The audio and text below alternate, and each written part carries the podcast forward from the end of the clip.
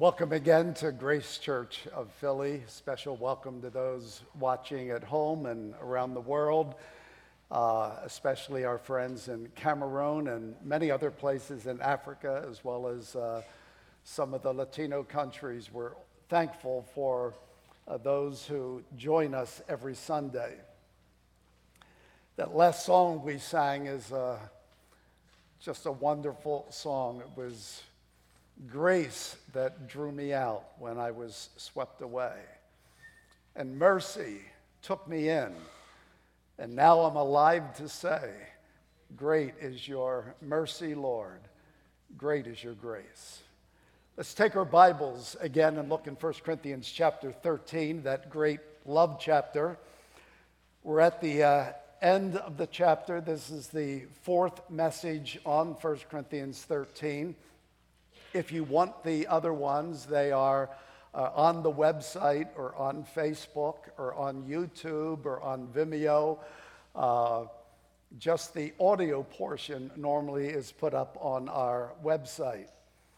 But I want to talk again about love, its supremacy. But this morning I want to focus on what I'll call the permanence of love. Listen to our text as I begin at the end of verse 8. Love never ends. But whether there are prophecies, they will fail. Whether there are tongues, they will cease. Whether there is knowledge, it will vanish away. For we know in part, and we prophesy in part. But when that which is perfect has come, then that which is in part will be done away. When I was a child, I spoke as a child, I understood as a child, I thought as a child. But when I became a man, I put away childish things.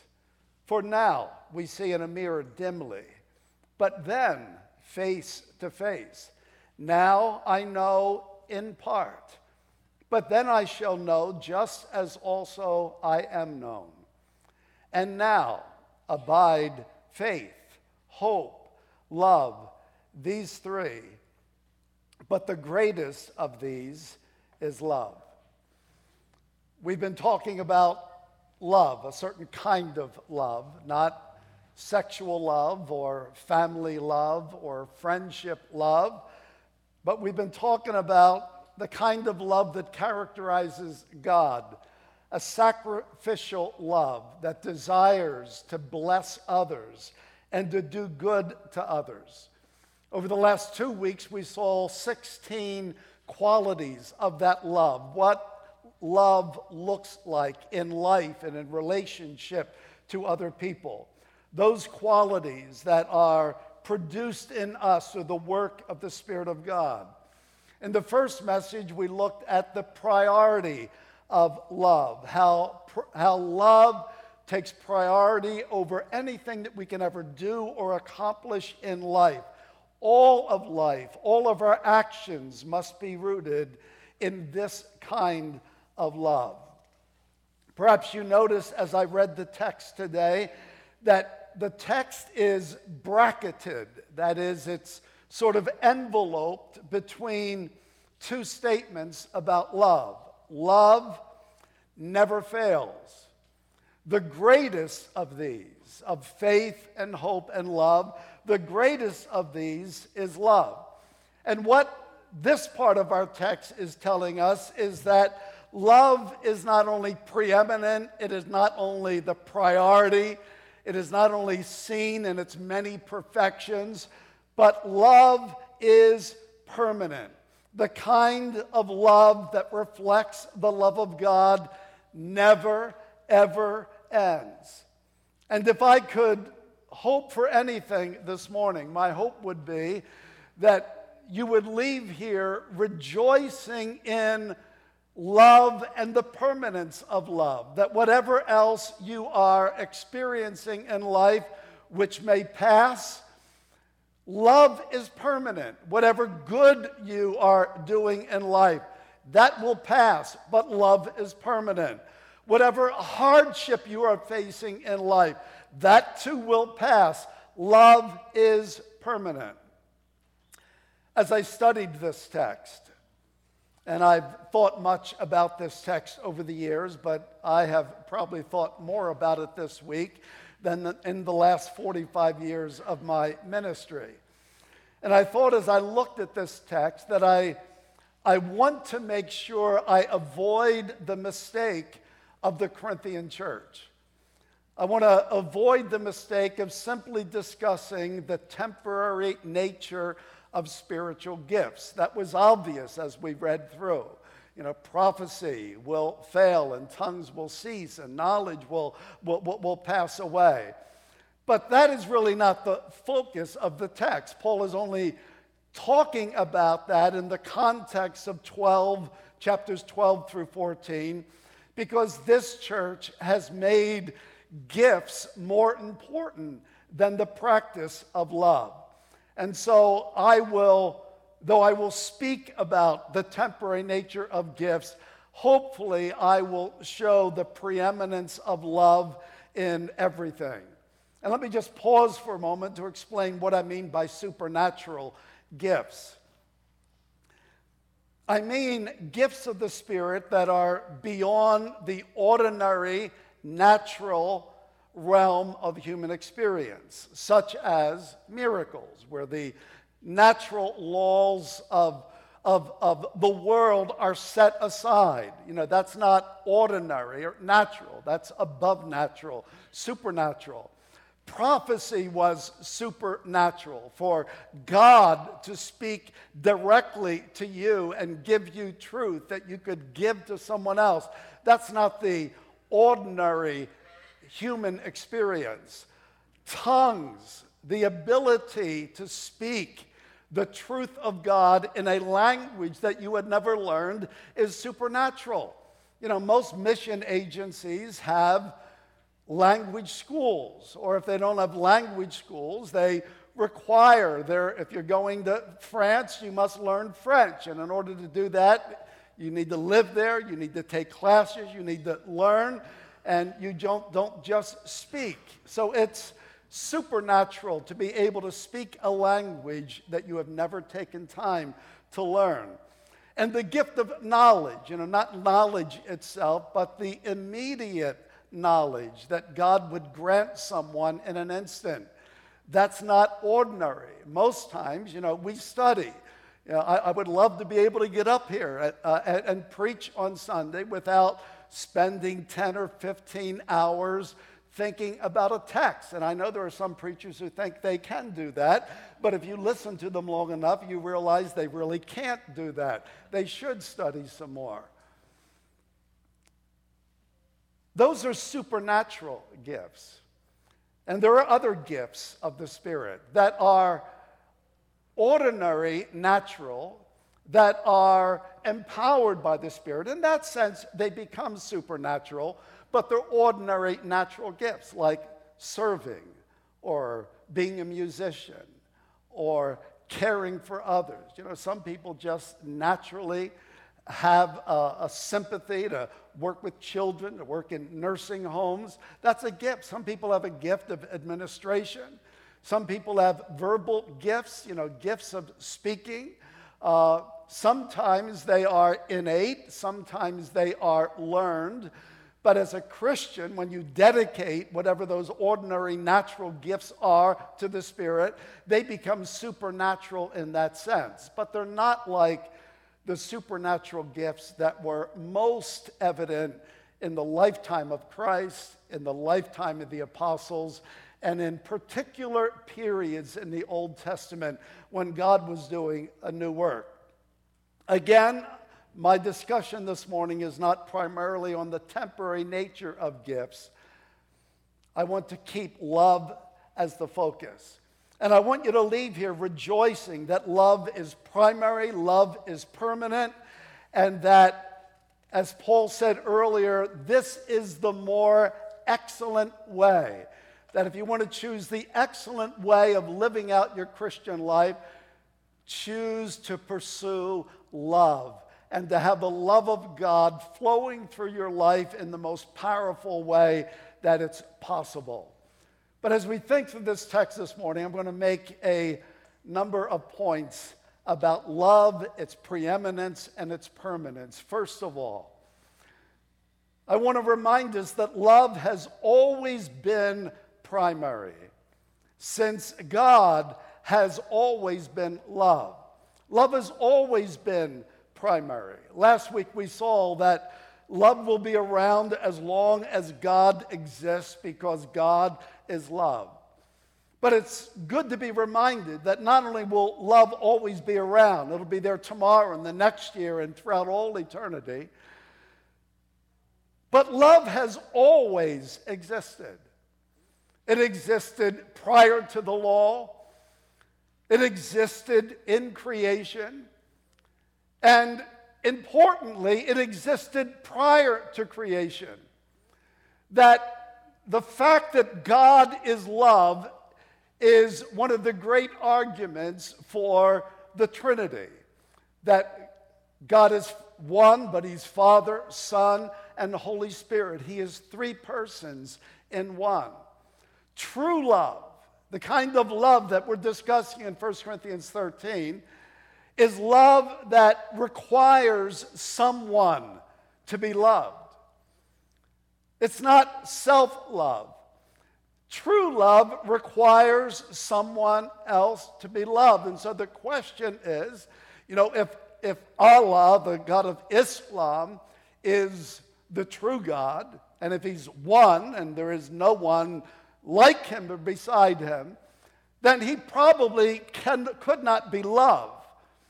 Because love requires an object of love, it requires someone to be loved. But the triune God, listen to the words of Jesus as he prayed in John chapter 17. Jesus, as he talks to his Father, he says, The glory that you have given me, I've given to them, that they may be one, even as we are one. I in them, and you in me, that they may become perfectly one, so that the world may know that you sent me and loved them as you loved me. Father, I desire that they also, whom you've given me, may be with me where I am to see my glory that you gave me because you loved me before the foundation of the world. Before this world existed, before you were here, before humans ever thought about the notion of love, love existed in eternity past as the Father loved the Son. And we could say, the Son loved the Father and the Spirit, and the Spirit loved the Father and the Son, and the Father loved the Son. But Jesus, as he heads toward his passion, is encouraged, is comforted by this love that the Father had for him before the foundation of the world. Theologian Gerald Bray puts it this way He said, God cannot be love unless there's something for him to love. But if that something was not part of himself, he would not be perfect. The Bible does not teach us that God needed the creation in order to have something to love, because if that were true, he could not be fully himself without it. That is, if, if God is love but needed the creation to love, then there was something lacking in God. He goes on, he says, So St. Augustine reasoned that God must be love inside himself. To his mind, to St. Augustine's mind. To his mind, the Father is the one who loves, the Son is the one who is loved, he is the beloved Son. And the Holy Spirit is the love that flows between them and binds them together. That's Augustine's way of describing it. I would simply say the Father loves the Son and the Spirit, and the Son loves the Father and the Spirit, and the Spirit loves the Father and the Son. God is love, and before you and I came into existence, they had perfect love. And they created the world, they created you, not because they needed someone to love or they needed to be loved. They created you and I so that they could share that perfect joy of love that they have as the triune God. They want you to know what they've experienced throughout all eternity past and will always experience. They invite us, the triune God invites us into that love. It's because you and I are created in the image of God that we have capacity for love. That is every human being. But because of sin, because of sin dis- distorts and effaces that image of God in us. That love is distorted and imperfect and sometimes nearly erased, but never erased because the image of God remains even in our fallen state, though it is not that perfect representation. In the gospel, when God chases after us and brings us to himself and shows us his grace and his mercy, he lets us experience his love that God loves me. God so loved the world that he gave his only son. That this is the love, love of God. Not that we loved God, but that he loved us and gave his son to, to be the propitiation for our sins. He wants this love to be restored in us, and that is the work of the Spirit of God, where He takes that distorted image of God, and as Colossians and Ephesians talk about, that image of God is being renewed in us, and part of that is the capacity for true love. When I think of the love of this triune God for me as a sinner, it's a reminder and it's also a rebuke to our desire at time for isolation from others. You know, in the COVID or post COVID or new COVID world that we live in, COVID has created new forms of isolation, which diminish the need to express love. Because when people are alone, when they're watching TV, when they're playing their video games, when they're consumed with their computer, none of these activities are selfless love. Love needs another person to be loved. And on the other hand, COVID has created circumstances which increase the need for love. It not only diminishes it because of isolation, but in many cases it increases the need for it because people sometimes are spending more time together with people that are close to them. People maybe whom they avoided in other circumstances, but now they have to face every day. And apart from this renewed, growing experience of the love of God in our lives, we will fail in the world that we're living in. Secondly, love is primary. And it's permanent, whether you have or don't have supernatural abilities, because supernatural gifts are temporary, Paul says. Again, whether there are prophecies, they will fail. Whether there are tongues, they will cease. Whether there is knowledge, it will vanish away. From Paul's perspective, living in the first century, he sees a time. He doesn't tell us when that time is, though there are, you know, numerous explanations for that. But he's not precise enough, but he's precise enough to say there's a time when the gifts of prophecy and tongues and knowledge would come to an end. Again, prophecy was that direct communication from God to man, to certain men, never to everyone, but to certain people.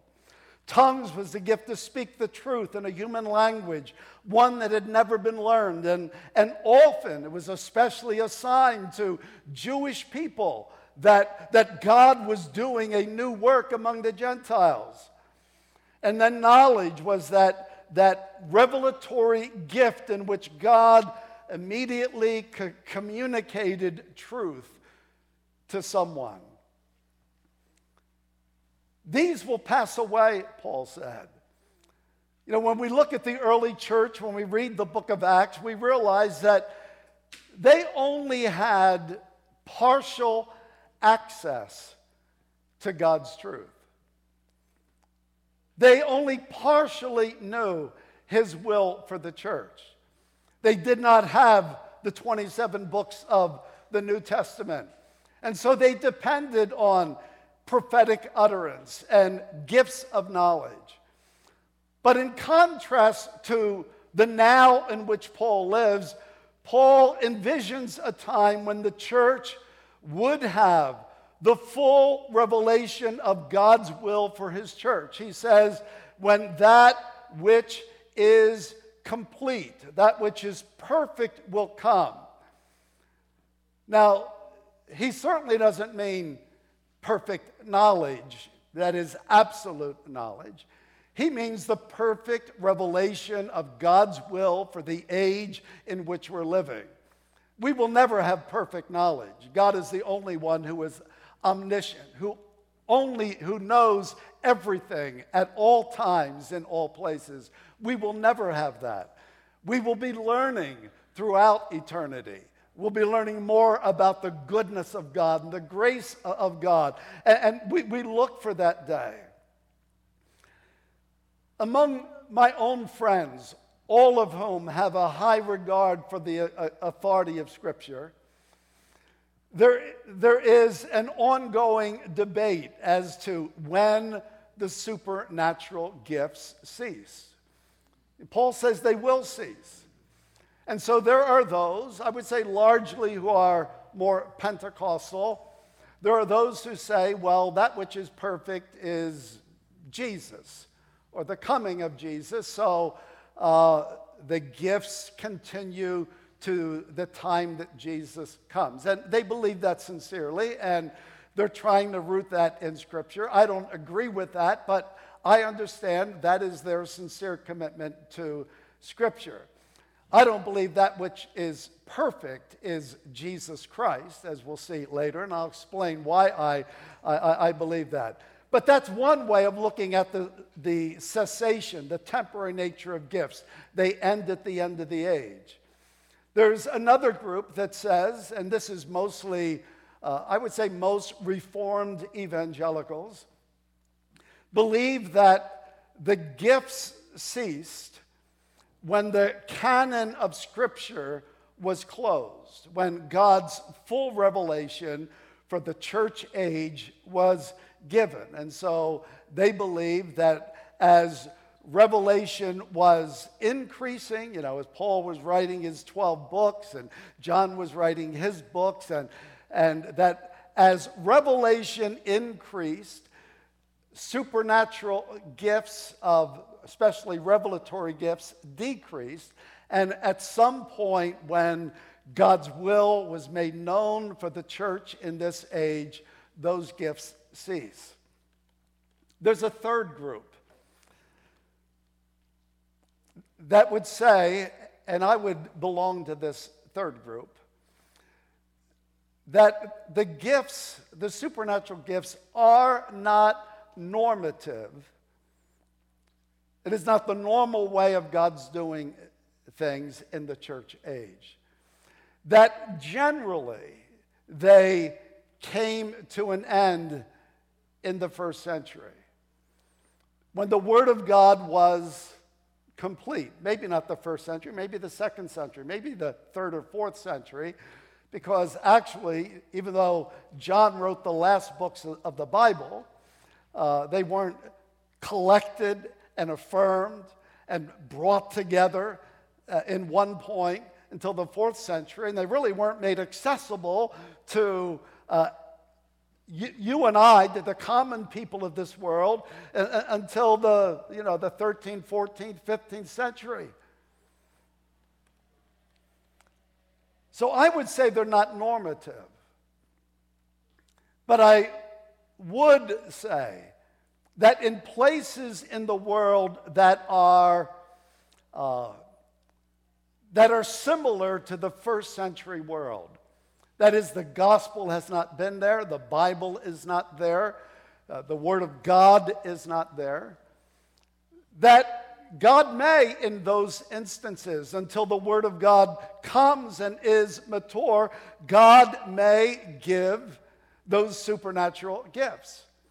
You know, when I was at Westminster Seminary, I had a, uh, a really good friend. He was Indian, from India. And, you know, India has thousands of dialects and I don't know how many languages. And he was an evangelist. And he, uh, he told me one day some of his experiences. And I knew this guy. I, he, was, he loved God, he loved the scripture, he had good theology, uh, he was godly. And he would tell me about times that he went into areas of India that spoke a dialect that he did not know. That God gave him in that instance the ability to communicate the gospel in a language that he had never learned. Now, I would say that is the gift of tongues. That is possible, but it's not normative. Uh, but, but God's not in a box. So th- that is how I would see it. But the, the, the point of Paul's text is that regardless of where you fall on that, whether you think they continue through the age, or whether you think they completely cease, or whether you think they're normative and perhaps possible in certain situations. Paul's point is that everyone believes they will cease, and that love will remain. Don't make too much of spiritual gifts. Don't exalt them. Don't let them be divisive in your relationship in the church. Don't make too much of it. Love your brother because love is permanent. Because if you do have extraordinary ability, if you had supernatural gifts, or even if you had natural gifts that were well refined and used in an excellent way that, that made you look good, if you thought too much about them, it would put a dividing line between you and your brothers and sisters in Christ. And that's contrary to love. And that's what was happening in the first century church. What we need in the church is to practice Colossians 3, where Paul says, Put on as God's chosen ones, holy and beloved. Put on compassionate hearts, kindness, humility, meekness, patience, bearing with one another. And if one has a uh, complaint against another, forgiving each other as the Lord has forgiven you, so you must also forgive. And then he says, and above all these, put on love, which binds everything together in perfect harmony. Love is more important than our giftedness. And you should know that if you are of the mindset that you need you know, some powerful sign to convince you of the truth of God's word, that that is actually a mark of weakness, not of strength. Because remember when Jesus spoke to Thomas the doubter, who needed to put his, said, I'm not going to believe till I put my fingers in his side and in his hands until I, uh, you know, prove it to me. And Jesus looked at him and he said, Have you believed because you have seen me? Blessed are those who have not seen, yet believe. And as I mentioned before, John at the end of his book says, Many other signs truly did Jesus, which are not written in this book. But these are written that you might believe that Jesus is the Christ, the Son of God. Read the Word of God and believe it by faith. That is a greater blessing. But thirdly, love is primary regardless of your immaturity or maturity in the Word of God. Verses 9 and 10, Paul says this We know in part and we prophesy in part. Literally, it says, we know out of a portion. It's like Paul envisions, uh, you know, an eight slices of an apple pie, you know, a whole apple pie, but he's only got a piece of it. We are knowing out of a part. We don't have the whole thing because that's what prophecy and knowledge, that's what those revelatory gifts were. You did not have, you had the 66 books of the Old Testament, but you did not have the 27 books. The last one wasn't written until about 95 AD. We know out of a portion. So, in some sense, we could say that the first century church was an immature church when it came to the knowledge of the Word of God. They did not have the whole Scripture. I like to think of it as this huge library. And in that library, there are 27 books. And in the first century, sometimes you didn't even have a whole book. You had a page out of the book. You knew out of a portion. And that's how the apostle describes the first century. Now we're knowing in part. This, this is, in the progress of God's revelation, this is where we are. But when that which is perfect will come. And that which is perfect or complete is in contrast to that which is out of a portion. When the whole will come, and again, the whole is not all of God's knowledge. It's not perfect knowledge because that never comes to any of us, even in our glorified state. But he's talking about God's will for the church in this age. And he envisioned a time when God would be done speaking to his church because he knew what Jesus said. And he knew, if he didn't write it, what the writer of Hebrews would say.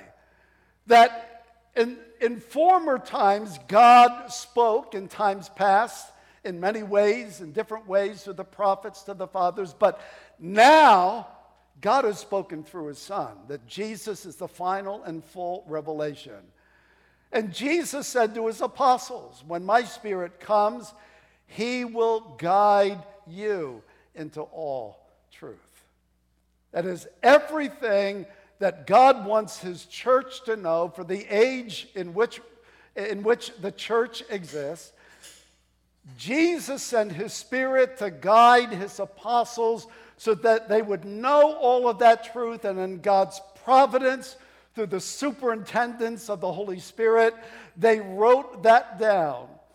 And now we can say with Paul that the church is built upon the foundation of the apostles and the prophets, what they wrote about, about Jesus Christ and the truth that, that, that they taught. The first century church was immature in that sense.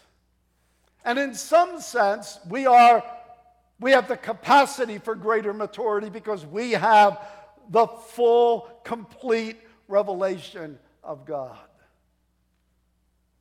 But Paul's point is this it doesn't matter where you are in your maturity or immaturity of the Bible. Being knowledgeable of Scripture or being ignorant of Scripture is not an excuse for not having love. That love is permanent, love is the priority, and it exists before the church age. In the early stages of the church age and the more mature stages of the church age, love always exists. And the fact is, it's not how much of the Bible you know, though you should know as much as you can. You need to know the God of the Bible and to be united to Him through the Spirit because that's what gives you the capacity for love. And as John will say, if you don't have love, it's because you don't know God. It's not because you don't have a seminary education. It's because you don't know God. Let me make two other points quickly. Love, along with faith and hope, abides through the entire church age. That's what he says in verse, uh, verse 13. And now, and Paul's talking about his time, first century time, the time of supernatural happenings. Now, in this age, faith, hope, and love are abiding. That is, throughout the church age, wherever you find faith, you will find hope and you will find love. And wherever you find hope in the future promises of God, you will find faith in the Word of God and love for God and the people of God. That these three, like the, the, the, the trinity of moral excellence, these three, faith, hope, and love, are abiding. They're always there in every age of the church, infancy to maturity. You will find faith, hope, and love in every ethnicity of the church Asian, African, Latino, Middle Eastern, Caucasian you will find faith, hope, and love.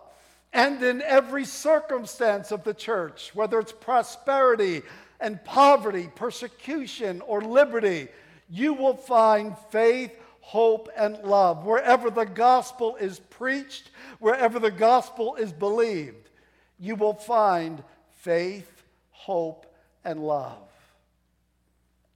But the fifth point and final point when faith and hope are no longer needed, love remains. Love is always the greater. The greatest of these is love because love is of God.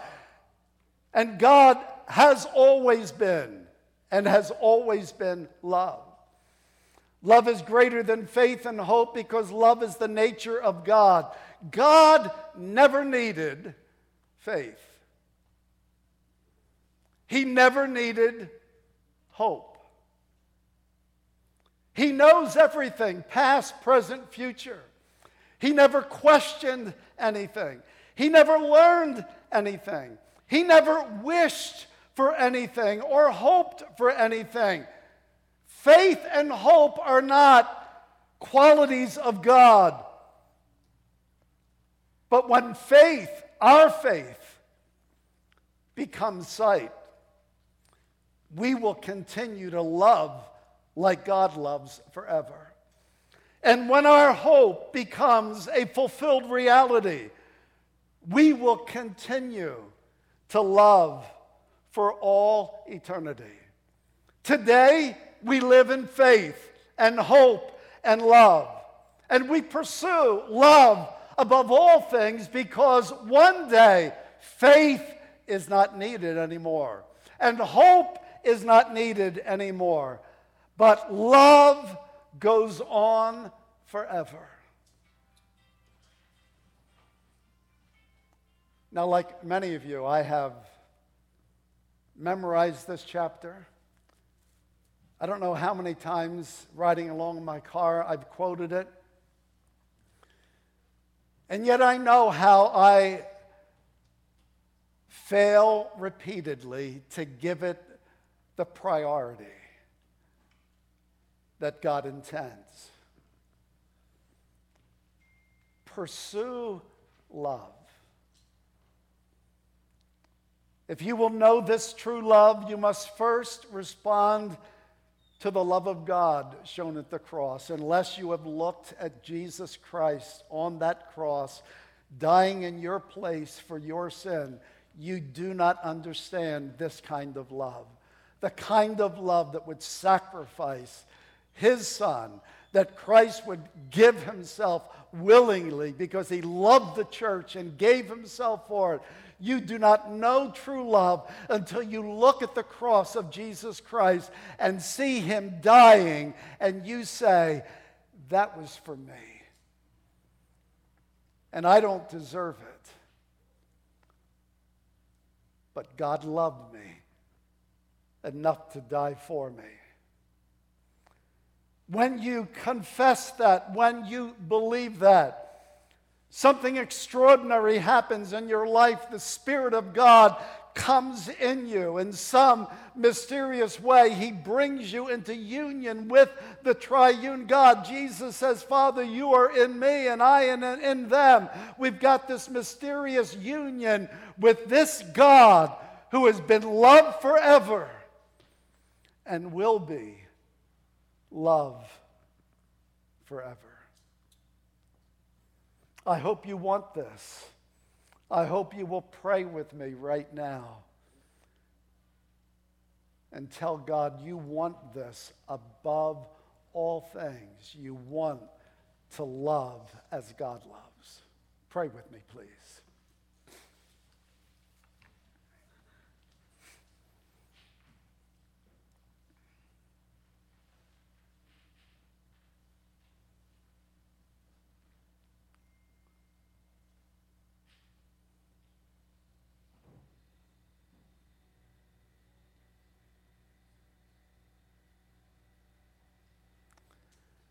Behold, what manner of love the Father has bestowed on us that we should be called the children of God. How extraordinary is your love, O God. Thank you for loving us. Even while we were yet sinners, you demonstrated that love as Christ died for us. Forgive us for questioning your love, for allowing our needs, our circumstances, our pains to cause us to question your love. Forgive us for not pursuing your love, for thinking that being important or being recognized or being successful somehow is more important than loving you and loving others. Forgive us. Humble us before you that we might pursue the more excellent way of love. I pray in Jesus' name, amen.